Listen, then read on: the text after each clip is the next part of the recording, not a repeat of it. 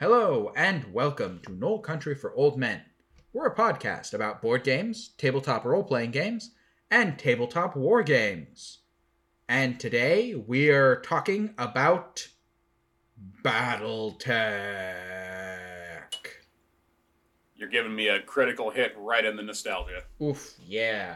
We're, we're gonna be discussing a game that's been around for a long time, uh, has relatively cheap miniatures, incredibly deep lore, and a rules system that is so, so very finicky and so very table based. So many tables. It's very crunchy. Uh, it also has a less crunchy, more modeled version that we haven't played yet, but I've seen in action that looks uh, interesting. It just doesn't appeal to me quite the same way.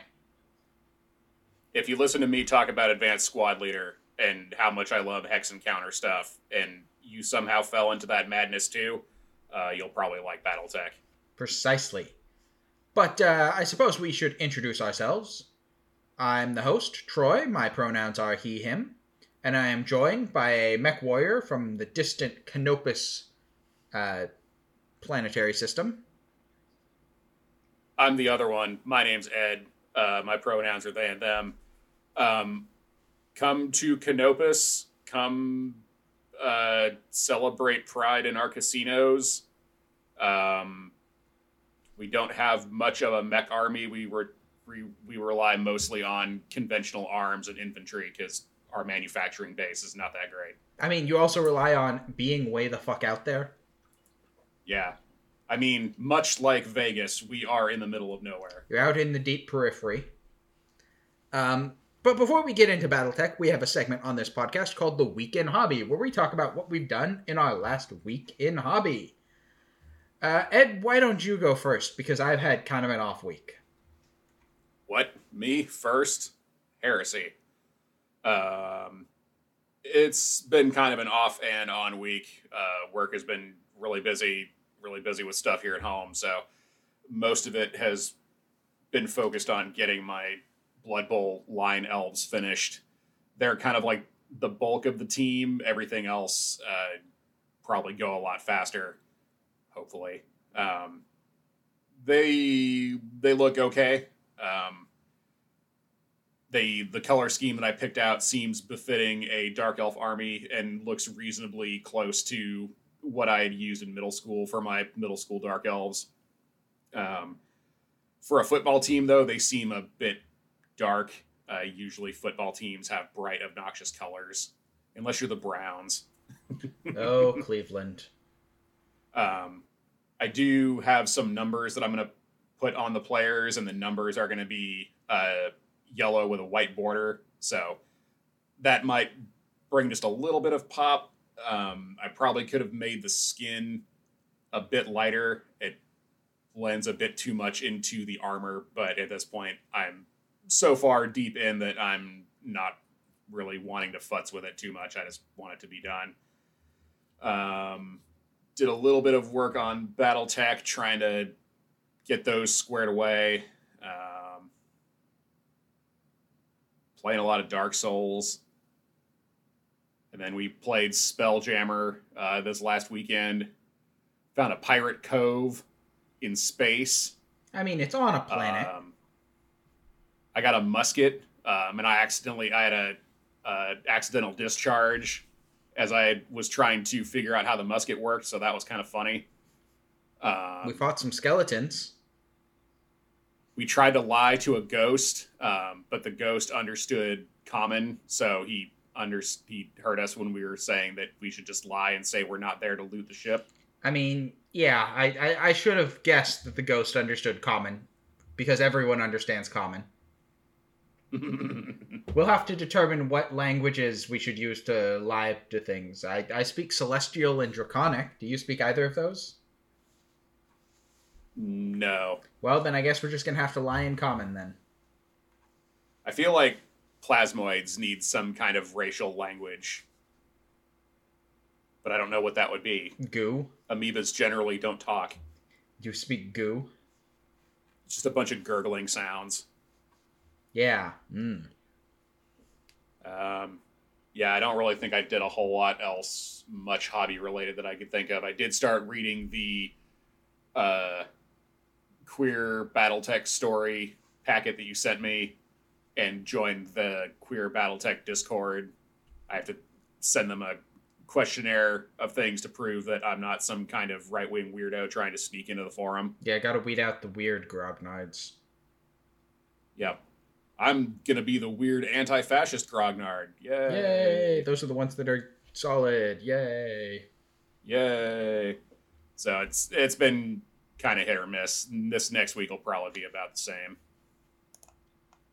Yeah. Uh, my weekend hobby was, like I said, kind of a miss. My uh, Starfinder campaign is on hiatus. My uh, Lancer campaign took a week off due to scheduling conflicts. Um, and so I just had the Spelljammer game, which we just mentioned. Uh, we where we landed on the planet, found the wreckage of a the crashed ship that we were looking for. There were some skeletons and some shadows, which we dispatched easily, and then conversed with a ghost. And then there was another party of adventurers looking for the same thing.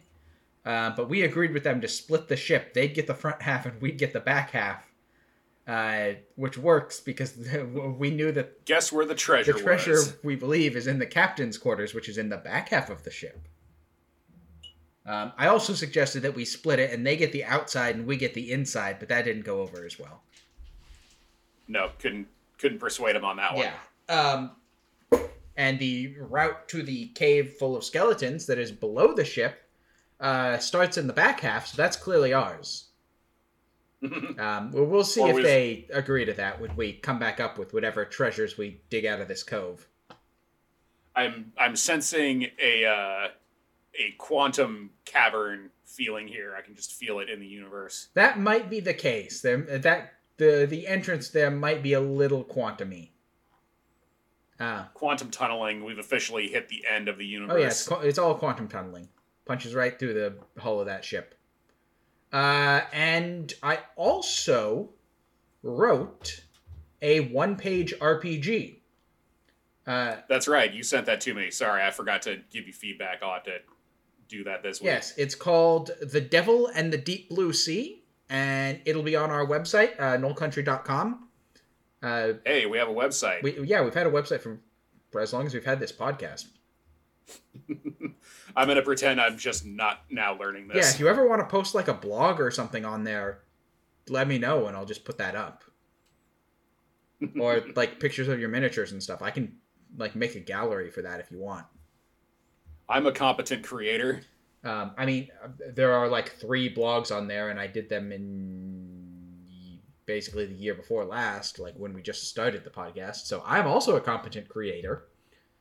Yay! Um, but the concept of the game is that the players are the crew of a ship in hell.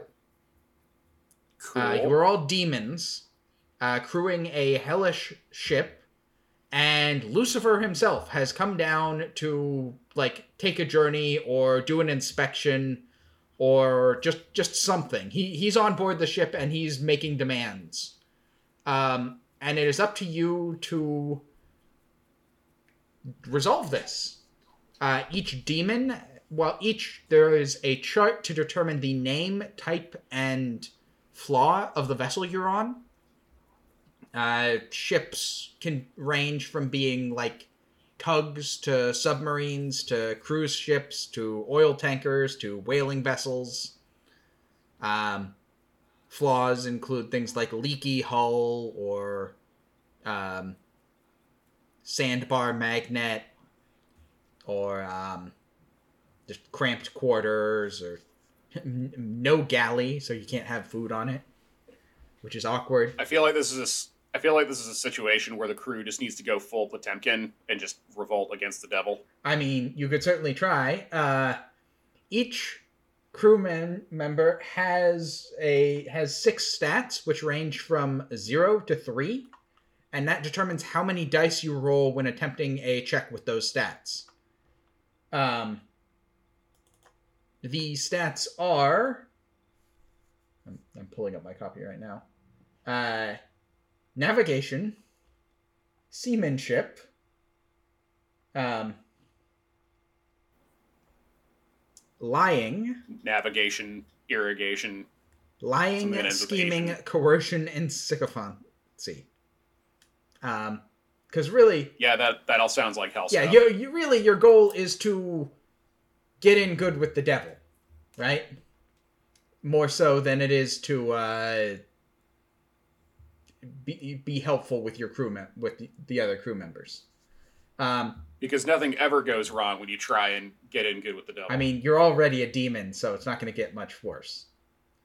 Uh, every demon play, every player character also has a sin from the classic seven: uh, lust, gluttony, greed, sloth, wrath, envy, pride. Uh, no two demons on a crew may have the same one. When attempting a challenge where your sin would help, you get to roll an extra die.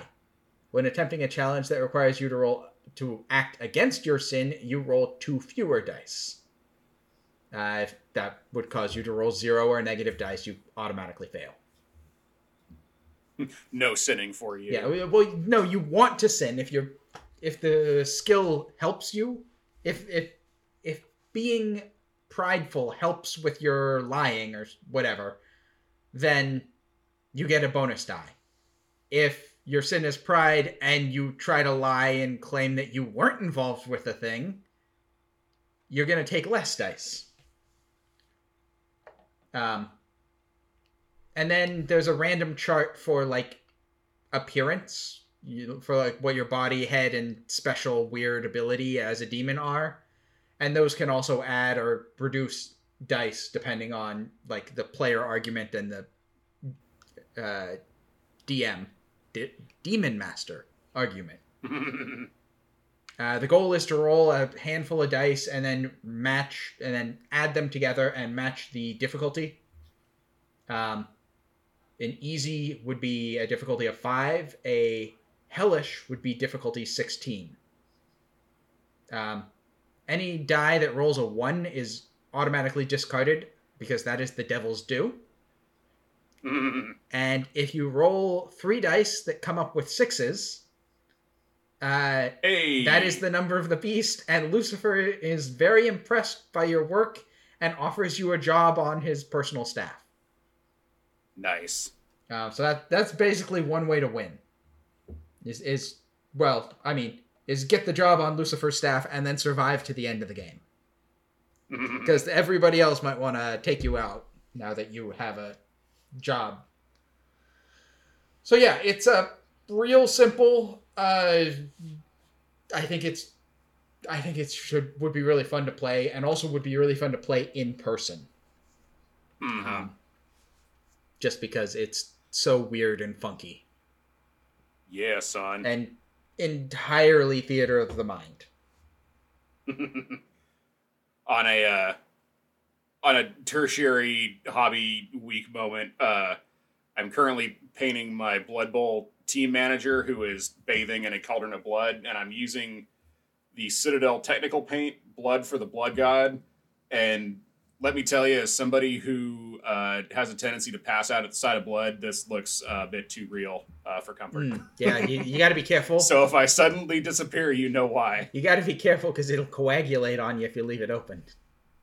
I mean, it looks pretty real. It it's giving me the ick just looking at it, but I mean, that's kind of what I wanted to do with this model anyway, so The the, it's working. the cauldron full of bodily fluids that she's in is that the real blood bowl?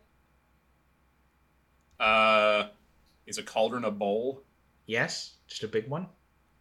Then yes, this is the true blood Bowl. The ultimate blood bowl. All right, so that's our weekend hobby. Um, it's Yay. creative and bloody, apparently. So let's talk BattleTech. BattleTech is a, you know, classic uh, wargaming and military science fiction franchise. It was originally launched by the FAFSA, uh, FASA Corporation in 1984.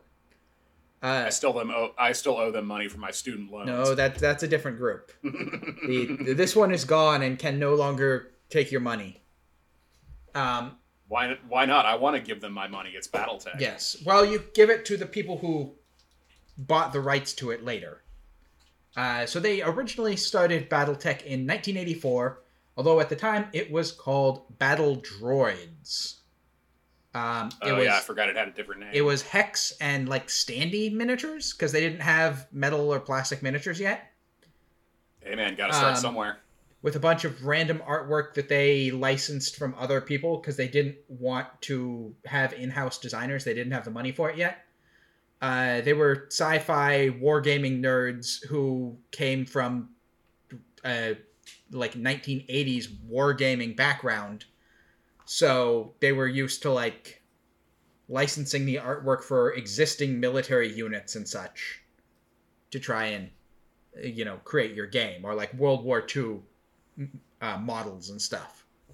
Um, however, they almost immediately got a cease and desist from Lucasfilm, who claimed the word droids was trademarked. and I believe it still is. Uh, yeah, I don't know how well it's protected anymore. Um, Because I know Android uh, phones, they had to get a license agreement from Lucasfilm for that. yeah, uh, but also I think there was like a cartoon. They they only made a couple of them, but there was like a droids cartoon. Uh, starring C3PO Uh, and R2D2. familiar. I think I watched some of it. It was bad because it was just 80s animation. It was in between some of the Star Wars movies. Not good. But um yeah, the so they quickly changed the name to Battle Tech for all future printings and that has stuck pretty well. Um, it did mean that they changed the name of the giant robots from droids to mechs, but I think everyone agrees that that's a better usage of the word.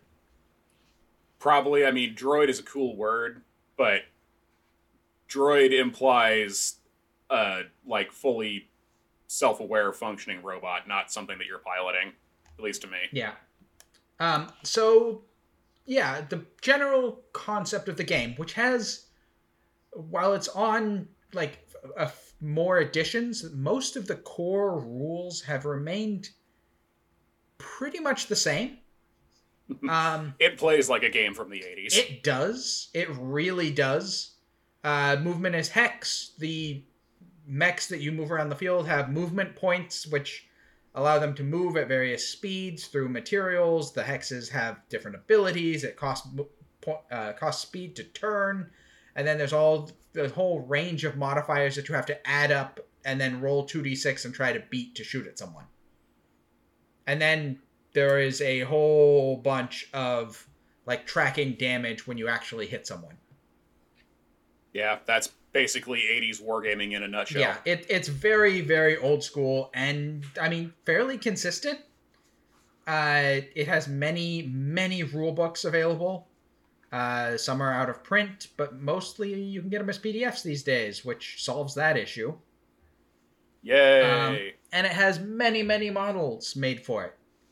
Um, so before we dig in, I think to like the individual mechs and what they are, I think it's worth talking about the lore, which um, uh, welcome to the six-hour surprise BattleTech episode. no, I will tell you if you want the six-hour lecture on BattleTech history, go to YouTube and type in Tex Talks BattleTech. And you can listen to a Texan with like the deepest, graveliest voice basically go full history professor. Um, Nice. and explain some of the key turning points in the history of Battletech in multi-part, multi-hour episodes. I mean, that's probably what I need because considering I've been familiar with BattleTech since about fourth grade, uh, looking into the lore, I'm still like, I have no idea what's going on and I have no idea where to start. Yes, I highly recommend Tex's videos. Um, it it is presented as an in-universe history lesson. Also, kind of tongue-in-cheek in-universe history lesson, but that fits the setting just just as well. Um, the fictional history covers everything from about the mid 20th uh, end of the 20th century to about the mid 32nd century. Um, most things, most of the like gameplay happens between the like 30 25 and 30 200 ish um, with a few different eras available in there. Um, it's worth i think probably just going over the big history. So the battletech timeline did not foresee the collapse of the soviet union at the end of the 80s because it was written in 1984 so that's when it becomes so that's where it starts as an alternate history. Um, generally speaking, in the like 20, in the late 21st century of the BattleTech universe, uh, they develop uh, better spaceflight stuff. They get useful small scale uh, fusion reactors. They develop what's called the Kearny uh, Fuchida drive, which allows for near instantaneous, faster than light travel. Uh, it has some limitations, namely, it requires you to um, well, namely, imbibe the spice. No, it doesn't require spice. However, it has about a 30 light year jump limit and requires a pretty substantial, like, week long recharge between jumps. And it can only be operated at jump points, which are naturally occurring and exist uh, typically directly above and below, like the, the polar points of supermassive rotating objects. So, you know, stars, mostly. Although some slightly unstable ones exist uh, north and south of large gas giants. But is there truly a north and south in, in space? Well, it has to do with the rotation of the object. It hmm. requires. I think it. I think you can probably say that it's the gravitational frame dragging effect from uh, from high supermassive things rotating. Um, although I don't think the people writing it knew about that in the 80s when they came up with the idea. You just get one point above a star and one point below a star. Um, and also, jump ships tend to be giant, spindly things that are really only good for jumping between those locations. So you don't fly a ship directly from a planet out to jump and then to another planet. You have instead drop ships, which are big, big old orbs. Uh, some of them look like big eggs or spheres. Other ones look more like really massive space shuttles. Uh, there are whole, I like the egg-shaped ones. Those are the classic ones. Yes. Um, drop ships typically are what travel between planets and jump ships and then the jump ship will take it to another solar system or like the jump ships will t- do routes between a bunch of solar systems and just pick up and drop off drop ships in wherever.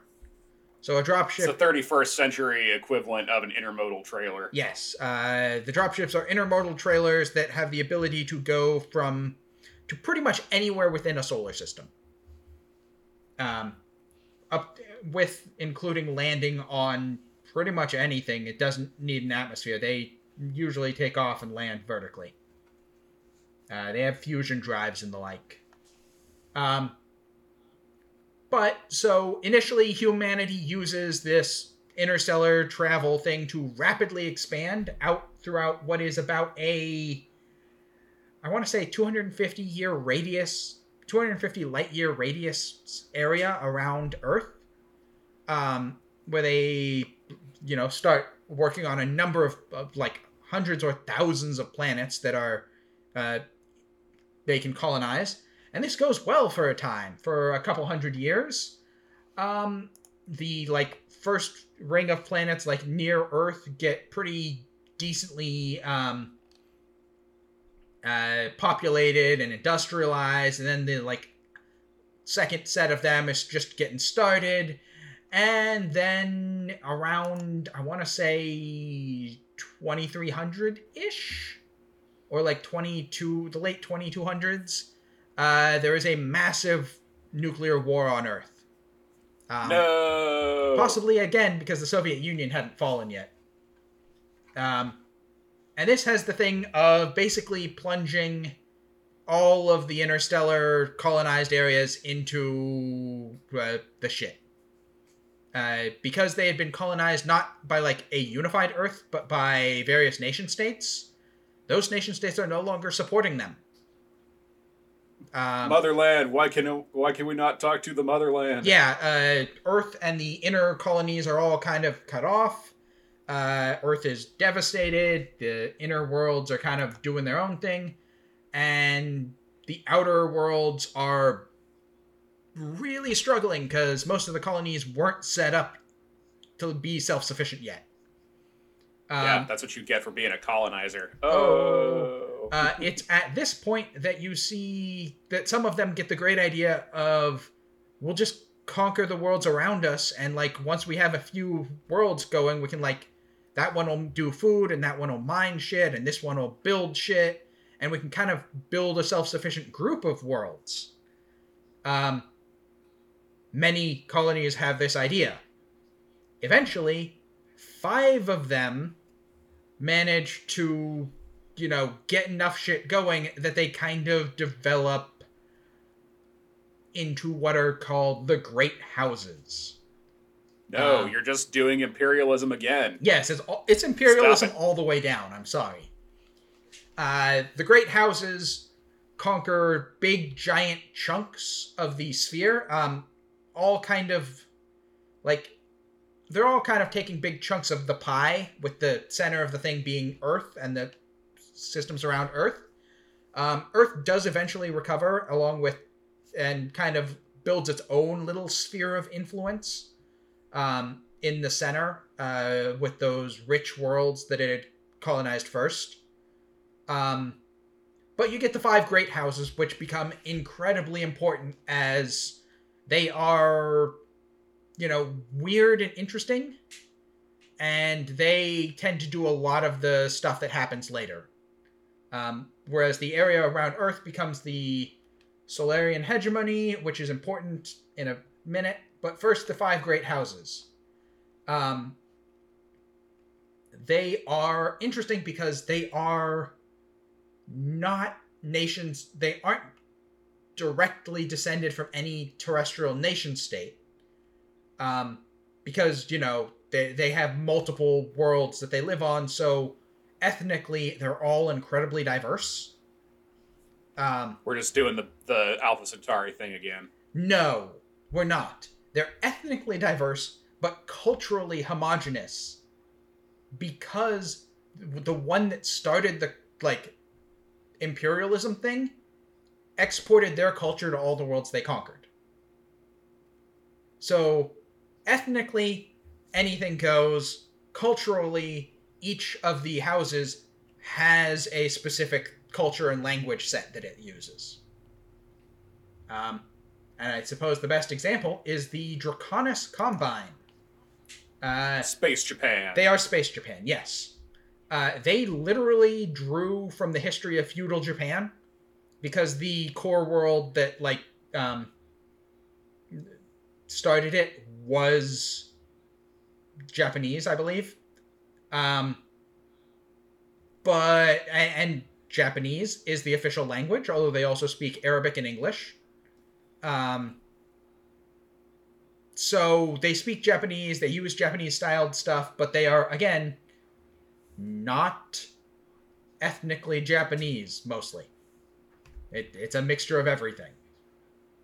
Um, although the um, ruling house does have a large amount of Japanese people in it. Uh, the Draconis Combine is run by House Kurita, which is sort of the. All of the houses are kind of vaguely feudal. Um, and so House Kurita is like the lineage of people who are running this place. Uh, they don't have a um, emperor so much as they have a coordinator, um, because they are like a 1980s understanding of Japan. um, yeah, I guess that's true. Japan had kind of that weird vaguely threatening aura in the 80s where everybody thought that Japan was going to like steal everybody's jobs. Yep, and for that reason House Kurita was one of the initial main villains. Boo. In like early uh BattleTech stories, House Kurita was oftentimes the villain, um, the aggressive, like high tech, but they have all this arm honor and stuff. Um, they do tend to have honor. They will charge you with a samurai sword in their mech. Cool. Um, you know, they're they're pretty classic. Um, way to way to be stereotypes. Uh, company that made the original battle BattleTech. FASA, yeah. Yeah. Uh, the next one, of course, is the Federated Suns, House Davion. Uh, they are sometimes considered the good guys. Uh, they are um they're like a British French monarchy. They they they like knights. They they wholly embrace the nobility thing, like in that they have actual nobles. Um, Boo! Reject reject titles of nobility. yeah, they have titles of nobilities, uh, feudal. They're very much feudal England, English Japan, England and Japan. So they've English is the official language, although they also speak French. Um, technically, they they are mostly Catholic. Um, Space Catholicism. yeah, they've got some Catholicism. They are, however, they butt right up against the Draconis Combine, so they fight them a lot. Um, and they have, uh, yeah, a lot of, you know, inbred idiots beefing over turf when they have internal struggles. Although they do occasionally have um, some pretty solid, uh, just internal s- stuff going on because they they they take the absolute monarchy thing pretty s- solidly. Uh, next, of course, we have the Capellan Confederation. House. Yay! Um, the Capellan Capellans are space North Korea slash space China slash space. I mean, you might call them space Vietnam, but only in that don't try to invade them sort of way. Um, they are primarily eh, like as a group mostly Asian inspired, uh, but a ruthless police state. Um, with like some Soviet Union style secret police. Um, yeah, they they are also generally a lot of times considered to be bad guys. They're they don't have a great reputation for anything but backstabbing. Um, of, for, of which they're well known for. Um, For my next uh, for my next set of mechs, I'm going to do a complete 180 from being Canopus to doing uh, Capel- Capellans. that sounds like you. Um, Yep. they uh, the the other thing is though they get their shit kicked in a lot. Um, because they I tend mean, to be that kind of tracks for North Korea. Yeah, they they're squished between uh, the Lyran Commonwealth and House Davion, and um, the next group that we're going to talk about, who are you know also sort of oftentimes seen as good guys, and that is the Free Worlds League of House Marik. Uh, the Woo! freedom. yeah. Uh, the Free Worlds League is kind of. They're. Are they anarcho-capitalists? I wouldn't say a narco. Um, they are a capitalist. They are on paper a democracy, although it's run by House Marik and has been for hundreds of years. Um, Ah, paper democracy. That's not a- at all uh, relatable. Yeah. It's basically a very strong alliance of a bunch of smaller states that, you know, so internally they do all sorts of weird shit. Um, but the, like, overall federal government handles a lot of things. Uh, they are incredibly mercantile. Um, Uh, so space Venice. Nah, more like a. I think Space America, if we were still using the Articles of Confederation, Spamerica. and, and had a king for some reason, or a captain general, I think is the term for it, their leader. Um, Yeah, but they uh they're pretty strong, but also uh, uh, loose. Like so, they occasionally have you have issues with like nobles or like rich people from there trying to like capture a planet from somebody else to be like, hey, we're jo- gonna join the Free Worlds League with this, and everyone's like, you can't just start a war. Watch me, poor man. Uh, actually, I guess that makes them a lot like America, huh? Yep. Um, and the last of the big houses is the Lyran Alliance, uh, which is run by House Steiner. And it- with a name like House Steiner, I think you know what language they speak. Space Germans. They are the Space Germans, yeah! Um, they are settled and dominant primarily by German, Germanic and Scottish cultures. Um,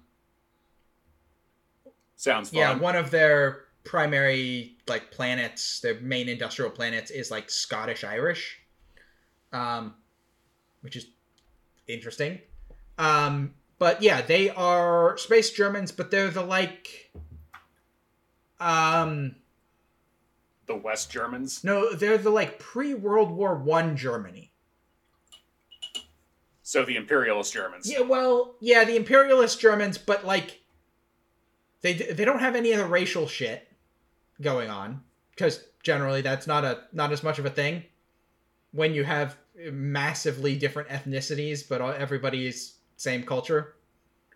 Um, but they have that incredible industrial base Hmm. and an incredibly shitty like military command system where their their officers are perfectly content to just throw endless waves of their own men into a problem um Well, yeah. How else are you going to win a war? yeah no that that is basically their thing except they also have the ability to militarily outproduce everybody else until they win or until the other guys they- just give up and go home If they didn't want to get conscripted, they would have had the good sense to be born into the aristocracy. exactly Easy. Um, and of course, just to make things fun, they have occasionally had absolutely brilliant military geniuses who, you know, oftentimes get forced out due to politics Yeah. because That that's fun. Um, one of their the like ongoing BattleTech jokes is the Steiner Scout Lance. Um, which is when you send four atlases in as a scouting party.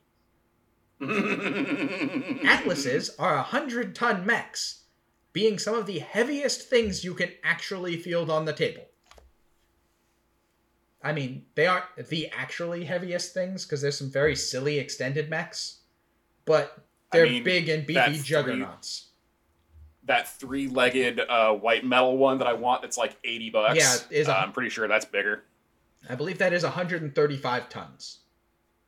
On a side note, I found a uh, an STL for that one. Uh, the STL itself is only about ten dollars cheaper. I mean, you gotta charge what In you gotta with charge. the STL, I can make as many of them as I want, though. Yes, that is true. Um, so these great houses arose. Uh, the um, Solarian Commonwealth in the middle kind of got their shit together, and then they, while all the hou- houses were fighting each other, the Commonwealth kind of got this thing going on and created what they called, I believe, the Solarian League. I want to get this right because it's important. I think it's right. Uh, no, Solarian League. Um, uh, I'm going by my expert knowledge of the no, no, BattleTech primer. Star League. Got to get simpler. Oh, yep. Uh, Solarian League is from a different sci-fi fan. Them. Uh, they created the Star League, which was basically a giant, basically not really space UN. Um, Space NATO. yeah, more like Space NATO. Uh, yeah, and the thing, the Terran Hegemony was the organization on Earth that was the like Earth-based thing. Uh, formed the Star League. Basically, the concept was it was a big peace treaty between all the houses, and they would hand over a lot of the like warfare stuff to the Terran hegemony and this new group called the Star and their new Star League organization.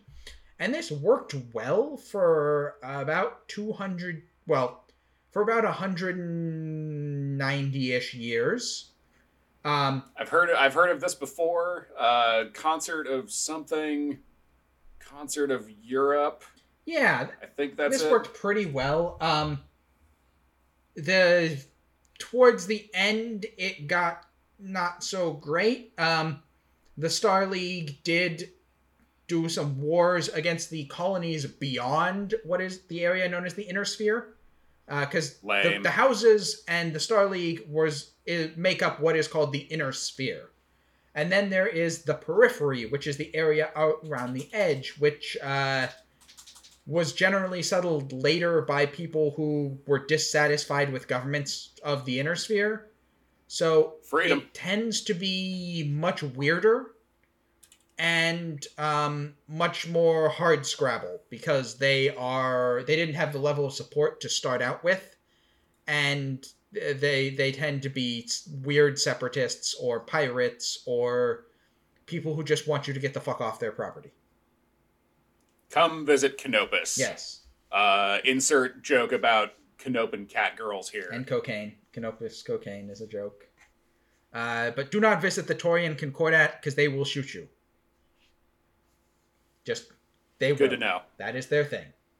Um, yeah. So the Star League descends into what's called the Amaris Civil War or the Amarian Civil War, um, where basically it's as if the British ambassador was really good friends with the American president, uh, who was also only like 25.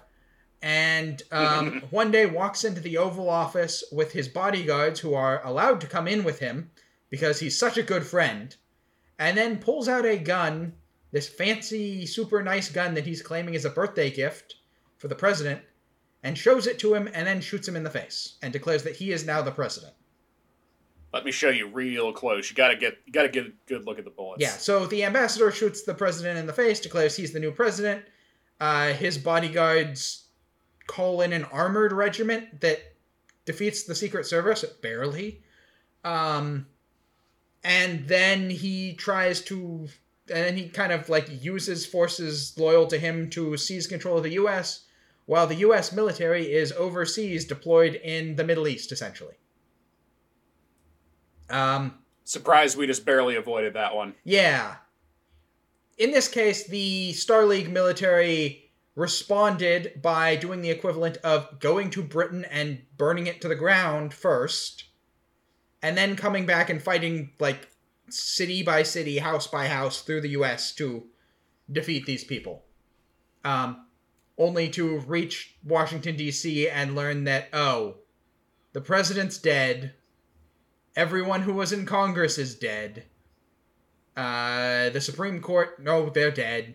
Like uh, the, the entire Star League government was basically destroyed except for the military, and the great houses are out there like, yes, there's no more Star League, huh?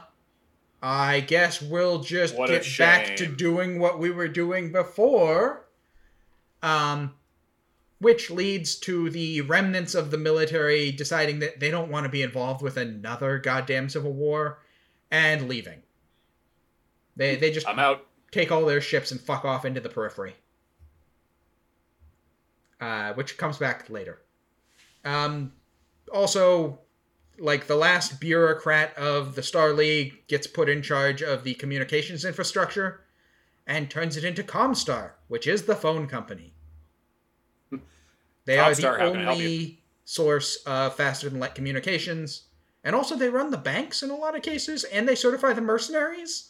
And maybe giving one organization all that power is a bad idea. But no, Yeah. no, I, I, I, when I called my mom, she said it was a great idea, and also that people I in mean- white mechs kept showing up and like looking at her. I mean, do you really want Comcast running your bank? Yeah, um, yeah, Comstar's a fun fun bit. They're they're a fun player. Um, a few hundred years pass, and there is a series of civil wars as all the uh, what's called the succession wars, as all the various great houses try to completely duke it out and see who's the best great house, and it ends up being a stalemate, and they keep nuking their facilities that build new mechs. Um, so their technology actually declines from what it was in the Star League, and the Star League era stuff is known as lost tech.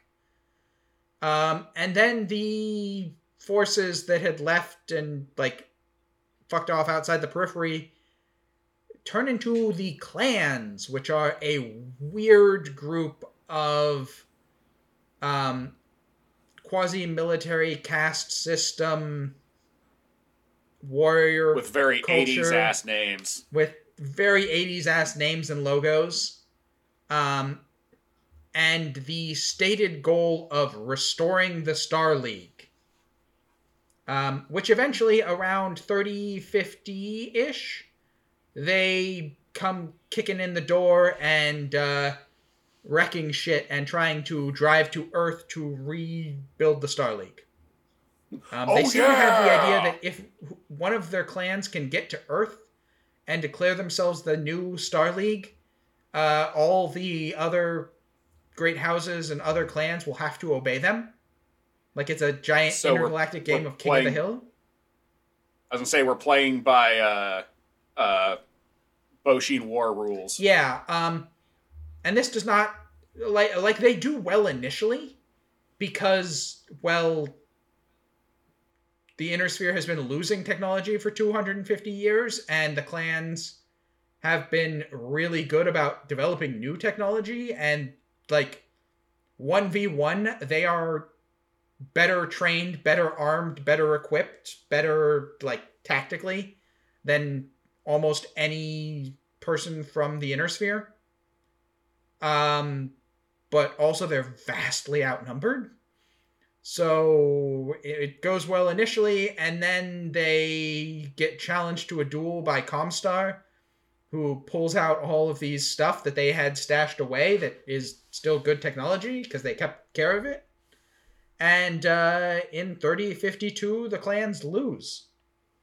And part of the agreement was that if they lost, they uh, had to wait 15 years before attacking further into the inner sphere, and so they kind of stall out. Um, Sorry, you gotta you gotta wait for the uh, mandatory treaty period. Well, it- has to do with the whole warrior honor culture thing. Comstar actually studied their enemy and figured out that if they could like make a deal and intended to honor it, the clans would have to do it as well because honor was the big thing. Um, so they pulled that off. Um, the Battle of Tharkad. Uh, sorry, the Battle of Tukayyid. Tharkad is the homeworld of the Lyran Commonwealth. Um, The Battle of something. Battle of Tukayyid, 3052. Um, yeah. And then there's a bunch of stuff after that, though most people kind of ignore it a bit because it. The timeline I just discussed is like where most of the interesting stuff happens. Traditionally, most uh, players do things in the Succession Wars era through to the Clan Invasion era. Um, there is further things. Uh, the Blakean Jihad, the Dark Age, the ilClan. Um, all of this happens after the clan invasion. Uh, it's somewhat contentious and it gets weird. Um, part of Comstar splinters off and decides to get super religious and then decides to nuke everybody. Um, The eventually, lore of one- like- BattleTech makes Game of Thrones and 40k look like a joke. Yeah. Um, and part of this is that they do something that breaks all of the traditional faster than light communication systems. So you then have Oops. like a hundred, like I think like eighty ish years of very short range faster than light communications, like one system to another, as the best thing you've got. looks like somebody forgot to program their router. Yeah, um, which leads to, I mean, they don't really have a lot of technological backsliding in this era because they're not doing as much blatant out all out war, but it is sort of like low scale. Everyone's invading each other. Um, and then the ilClan era, where, um, well, the clans finally get their shit together and capture Terra and and conquer Earth, and now they they actually have it. And now Game Clan over. Wolf has conquered Earth and declared themselves the new Star League. Um, but also some of the clans aren't really interested in conquering Earth anymore. Uh, Ghost Bear clan Ghost Bear decided to just like unify with the local people they had already conquered and let them be a democracy again. Uh, except for the warriors would still be the the clan guys. They're like, oh, w- we just want to do the warrior shit. You guys can actually run everything else. But, So but we're the Space military. Samurai. I, I don't know if it's Space Samurai because we already have those. Um, but yeah, it, it's a weird setup. There and there are one of the things that's really interesting about BattleTech is just how many factions there are and how many options there are for like who do you want to play as. Um, it's the kind of thing you get when you have more than a hundred novels in a setting and uh, rule books discussing like campaigns and mercenary companies and this and that written since the 80s and a whole bunch of video games because we haven't even talked about the video games uh, usually under the usually made under the uh, title MechWarrior uh, up to the current MechWarrior online which is one of the mmorpgs that kind of is still around um, I haven't played it, but I'm curious. I haven't played it. Uh, I think the straight up BattleTech game might be more your speed because that is almost a direct It's- port of the tabletop game. Yeah, it's in it's in my Steam wish list, um, but I need to upgrade my computer before I can play that one. I was really excited when I saw that it was coming out, and I was like, "Oh, my computer can't run it." Yeah, there is some heavy some heavy mods exist for that that allow you to do all sorts of things. Um, apparently, including one that simulates the entire galaxy Cool. And every planet and every and pretty much every faction. And You know me, I love games that consume the entirety of my life. Yeah. Um, and then, of course, there's a few other varieties of that. Uh, yeah. So uh, there are a bunch of games. There was a card game in the 90s, which we played. That's how we got into it, or at least that's how I got into it. I don't know about you. Uh, yeah, no, that. And I read some books in the 90s. Um, the and uh, Legend of the Jade Phoenix trilogy, which is a clan book series. Um, but and we played uh, the card game somewhat recently within the last year, and it still holds up pretty well. It's kind of like Magic with more rules because I think Richard Garfield also designed BattleTech. Yep, it was another Richard Garfield one after he had done Magic. Uh, it was published by Wizards of the Coast. It's uh, worth a look. It, it's a little clunkier. Um, the It's got really good art. That's one thing that I remember it from. yes, From when I was younger, the art is really awesome. yes, that was one of the really solid eras of BattleTech art. Uh, it was right then and there in that sort of late '90s, early 2000s. Um, some of the '80s art is really hilarious, and not in a good way. Uh, some of it Oof. looked because it was all black and white for rule books, and not sufficiently high budget compared to what we'd see now. And um, some of it looks like somebody was drawing a D&D art and just kind of repurposed it by giving somebody a gun. I, I am not joking. That's fun. There is some hilariously bad art in the like 80s rule books. Um but yeah, so the current games that are played with BattleTech, the miniatures games, there are two basic varieties. The first one is just BattleTech. And that's the hex t- grid with miniatures one that we've been talking about. that is kind of unchanged since the 80s. Um, I mean, there are newer rule books, but mostly that's just to uh, systematize the rules a little and keep everything in one place. Um, it's very old school as a game. It runs quite Yep. slowly, even if you know what you're doing. Um, But even like with it running slowly, it feels thematic because a battle between gigantic robots is not going to happen fast. It's going to be like the 31st century century equivalent of a tank duel. yeah, and also It's going to be slow and heavy. and also like kind as we kind of mentioned like the technology they seem to be in an era where armor has outpaced weaponry. Um, there are no like one hit kill weapons generally speaking. Um, unlike right now where a heavy tank gun is going to punch through any existing armor. Right? Um, For the most part, in, like in modern warfare, uh, 120 millimeter anti tank round, um, fired from like a Leopard 2 or whatever, is going to hard kill just about anything in one uh, shot. see our episode on the Ukrainian war Yes. for well, further analysis. see somebody talking about the Ukrainian war for further analysis. A the a modern tank gun will kill any other tank at the range in which it can hit them. Um, in BattleTech, it's kind of the opposite.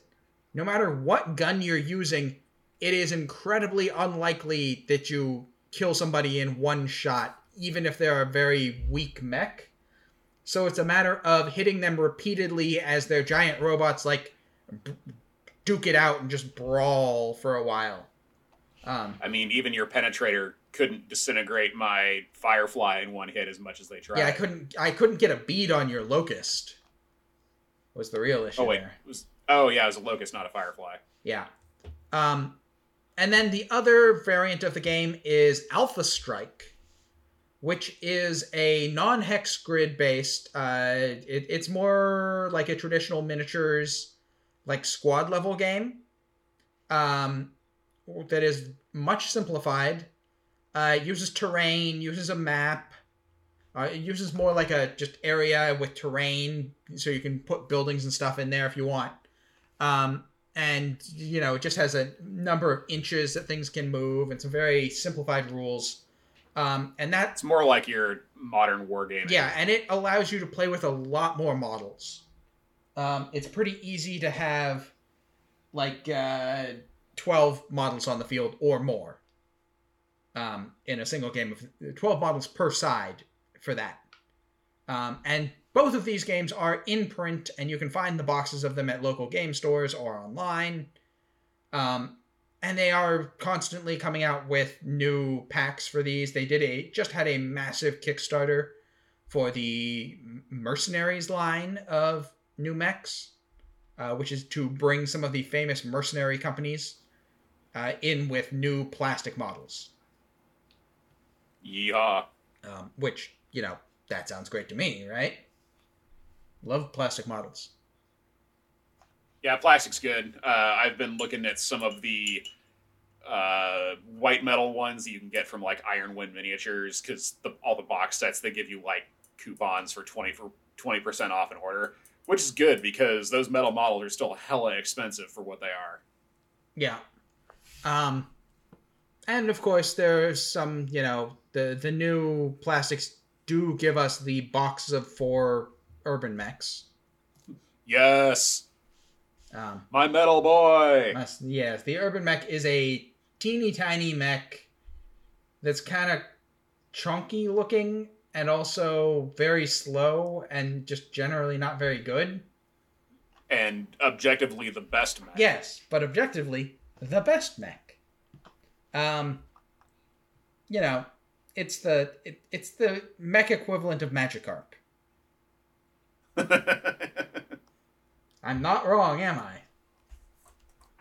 um, maybe I think maybe Wobbuffet would be a more accurate comparison. Hmm. I know Magikarp's kind of like a mascot character, but I don't know how popular Magikarp actually is anymore. I mean, it's recognizable, and so are urban mechs. So I'm doing that. Yeah, Um, I'll allow it. yeah. So that's that's kind of that. Uh, I will say that uh, BattleTech is really good about letting you invent your own whatever. Um, if you want to come up with a new mercenary company, great, do it. That paint your guys however you want. If you want to proxy miniatures, sounds like fun. Proxy away, like kit bash your own stuff. Uh, 3D print them, sure, why not? Sounds great. We don't have models for everything. there's so so much 3D printable stuff out there. Yes, uh, the the video games have helped with that. Um, as has the fact that uh, there was a time that they've had some weirdness with licenses. Uh, like I said, they were the game was invented by FASA, and then in 2001 acquired by WizKids, and then later WizKids got acquired by Topps, which the the the like athletic cards. The baseball people. They make baseball cards. Um, Yep. And then licensed to Catalyst Games, who are the ones who publish it now. Um, so there have been times when it was kind of on the back burner and didn't have much new getting made for it. And so uh, fans making 3D printable models kept it going. And yeah, it's it's a really interesting setting. It's got some great lore. It's I'm not going to say that the gameplay itself is great. Um, It very much feels like an artifact of a style of gameplay that has fallen out of favor. yes. Because uh, we live in the future and we know better and we just know how to make better games. Yeah, it's still Um, fun, but it's very clunky, and a lot could be done to clean it up and create a new edition. But the decision not to do that is something that's actually kind of interesting and kind of, I think, good. Because the the people making and publishing the game have basically decided that no, we're just going to keep using this existing thing and just make stuff for that. And so there's not going to be a second edition that invalidates your existing stuff. There's not going to be like balance changes or whatever. You just get to keep doing what you're doing, and we're just going to add more stuff further along the timeline so that you can do future mechs or mechs with plasma cannons or whatever. Yeah, like I can't I can't really think of anything that specifically needs to change about the game. It works perfectly well the way it does and it goes for a very specific feel of how that combat is supposed to work. Um, Alpha Strike might be, you know, the the next best way of bringing it into the modern age of game design, Yep. but as is, it's perfectly serviceable. And I will say, Um, Alpha Strike has basically the same models, and when you buy packs of the models, it, they come with the cards for use in Alpha Strike, and you know, the models for use in either game. Yep. So I think like the only thing that I would change is that visually it feels kind of bland because you're just you have your 3D mechs on your paper map and that's kind of it. Um, uh, Gale Force but Nine that's really just came out with a range of hex grid BattleTech scale mini terrain. awesome. um, including hills, Yeah, 'cause that's the only- and uh, like one other thing, mo- like That's like the only thing that I would change, but it's just kind of up to your individual ingenuity as far as you know how much work do you want to put into making terrain and such. Yeah. Yep. So, BattleTech, Play BattleTech. try it, play it. Uh, the the basic like get started box. Um, there are some that are available for very cheap. You can get started for like twenty five bucks if you buy the quick start or like essentials box that's at Target right now. Yep. or like thirty dollars if you buy the uh, quick start box that you'll find at a game store. Um, Do it. Do it now. and that has enough to like teach you the basics of the game. And that's BattleTech. We have a segment on this podcast called Board Game Corner, where we talk about a board game that we've played or thought about or whatever. Uh, this week it is Control, the card game. Control is a game for two players or four players, not two to four, but two or four because it needs an even number uh, where essentially you play a sequence of cards that have values, and your goal is to get 21. Um, the thing is, of course, that the cards come in kind of two sets. Some are lower value and some are higher value. Uh, the maximum any card is is 10. And they have abilities, many of which involve things like getting rid of your opponent's cards.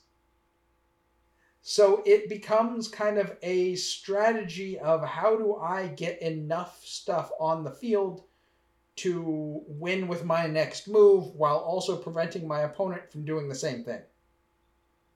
Um, and it, there's a lot of like, what can I chain together? What sort of abilities synchronize with each other? What do I have that is perfect to defend with, or what do I have that I can use to score with? and the different ways in which cards interact makes it an interesting experience. Um, I'd say for a two player game, it is quite solid and has enough strategic depth to play, if you know, on a fairly regular basis. Um, also, each player has Yeah, their own deck, and in the two player mode, so that you know how many cards you have and getting rid of them, you know, you also know how many cards your opponent has. You, you, you're not going to get as Sounds good to screwed over by them drawing the card that you needed.